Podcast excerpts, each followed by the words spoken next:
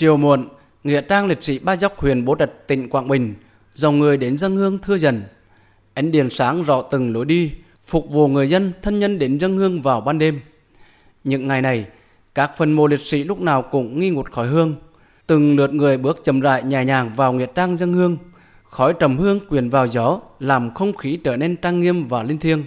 Đêm xuống làm dịu đi cái nắng tháng 7 bỗng rát.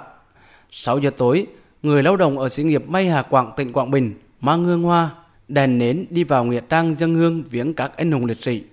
Ông Võ Xuân Trung, giám đốc sự nghiệp May Hà Quảng cho biết, suốt 10 năm nay, cứ vào đêm 27 tháng 7, sự nghiệp May Hà Quảng, tỉnh Quảng Bình đều tổ chức đưa người lao động đến viếng nghĩa trang liệt sĩ Ba Dốc, trở thành hoạt động tri ân của người lao động trong đơn vị. Mỗi lần ra đây đều cảm thấy cái lòng biết ơn và ghi nhận những cái công lao, những cái hy sinh mất mát của những cái anh hùng, những liệt sĩ, các thương bệnh binh, các bà mẹ Việt Nam anh hùng. Trong cuộc sống, trong tất cả mọi cái sinh hoạt văn hóa thì người ta cũng phải có một cái thời điểm một cái ngày để cái tâm mình hướng về một cái có một cái khoảng thời gian tĩnh lặng để tưởng nhớ các bậc cha anh đằng trước. Đêm 27 tháng 7 năm nay, nghĩa trang liệt sĩ quốc gia đường 9 tỉnh Quảng Trị đẹp như một công viên. Ánh sáng mỹ thuật của bóng đèn led với nhiều màu sắc tỏa sáng các ngôi mộ tạo nên không gian lung linh huyền ảo. Đã 21 giờ đêm, nơi đây vẫn còn người đến viếng, đặt nhành hoa thơm, thắp nén nhang lên phần mộ liệt sĩ. Hơn 50 năm tìm kiếm cha mình trong vô vọng, đúng vào dịp kỷ niệm Ngày Thương binh Liệt sĩ năm nay, ông Ngô Trung Tá ở tỉnh Hòa Bình đã tìm được mộ của bố mình đang yên nghỉ tại Nghĩa trang Liệt sĩ Quốc gia đường 9.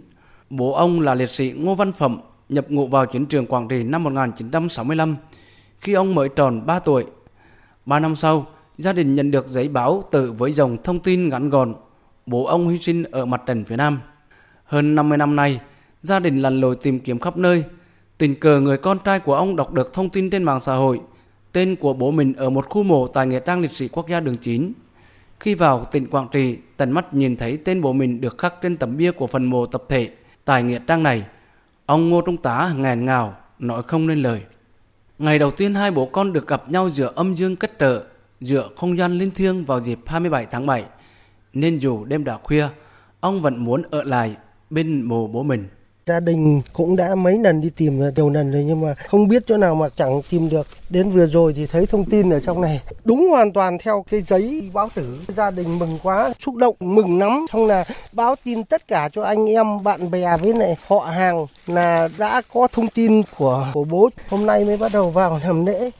Có mặt trong chương trình khúc tráng ca hòa bình tối 27 tháng 7 tại điểm cầu Bình Định, cựu chiến binh Nguyễn Việt Xuân ở khu phố Hòa Trung 1, phường Hòa Xuân, thị xã Hoài Nhơn cho biết. Bố ông là liệt sĩ Nguyễn Biểu, hy sinh năm 1968. Anh trai ông Xuân là liệt sĩ Nguyễn Văn Nợ, hy sinh năm 1972 trên chiến trường xã Hoài Nhơn, thị xã Hoài Nhơn. Tiếp nối truyền thống của cha và anh trai mình, năm 1972, khi mới 22 tuổi, ông Xuân đã tự nguyện gia nhập quân đội chiến đấu tại chiến trường Hoài Nhơn. Thời điểm này, chiến trường Hòa Nhơn ác liệt, quân địch càn quét khắp nơi, có khi đàn pháo bắn sáng hơn cả đêm trăng rằm. Nhưng ông và đồng đội chiến đấu ngoan cường, nhiều người ra đi vĩnh viện, nhiều lần đến viếng mộ người thân. Nhưng lần này ông Nguyễn Việt Xuân đi thắp hương tưởng nhớ người thân và đồng đội đúng vào đêm 27 tháng 7 cũng rất là tự hào đối với gia đình của mình đã có cái cống hiến góp phần vào cái sự nghiệp giải phóng dân tộc và cũng động viên con cháu mình gương theo phát huy bản chất truyền thống cống hiến cho sự nghiệp cách mạng. Cũng trong đêm 27 tháng 7, dưới chân quần thể tượng đài mẹ Việt Nam anh hùng tại xã Tam Phú, thành phố Tam Kỳ, tỉnh Quảng Nam, hàng ngàn người dân đến dự chương trình tri ân khúc tráng cao hòa bình. Mẹ Việt Nam anh hùng Hồ Thị Ngô nay đã gần 100 tuổi ở thôn Thật Tân, xã Tam Thăng, thành phố Tam Kỳ, theo dõi về phía màn hình sân khấu, xem những thước phim tư liệu chiến tranh, gợi nhớ bao ký ức về ba người con của mẹ ra đi không trở về. Ít ai có thể hình dung được người mẹ Quảng Nam vóc dáng nhỏ bé lại mang mình trái tim sắt đá, nén nỗi đau mất con để tiếp nối nuôi dấu, che chở bộ đội trong suốt những năm tháng chiến tranh ác liệt.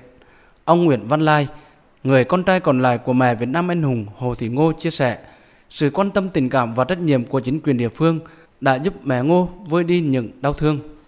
Hiện đến bây giờ là mẹ thì cũng còn minh mẫn, còn đi đứng lại được nhờ các cấp chính quyền và nhà nước để có cái khoản để mà nuôi mẹ. Cái nơi mà phụng dưỡng là thì cũng à, hàng tháng, hàng quý thì cũng đến thăm mẹ, tặng quà phụng dưỡng cho mẹ. Thì đó là một cái niềm và niềm ân ủi cho gia đình.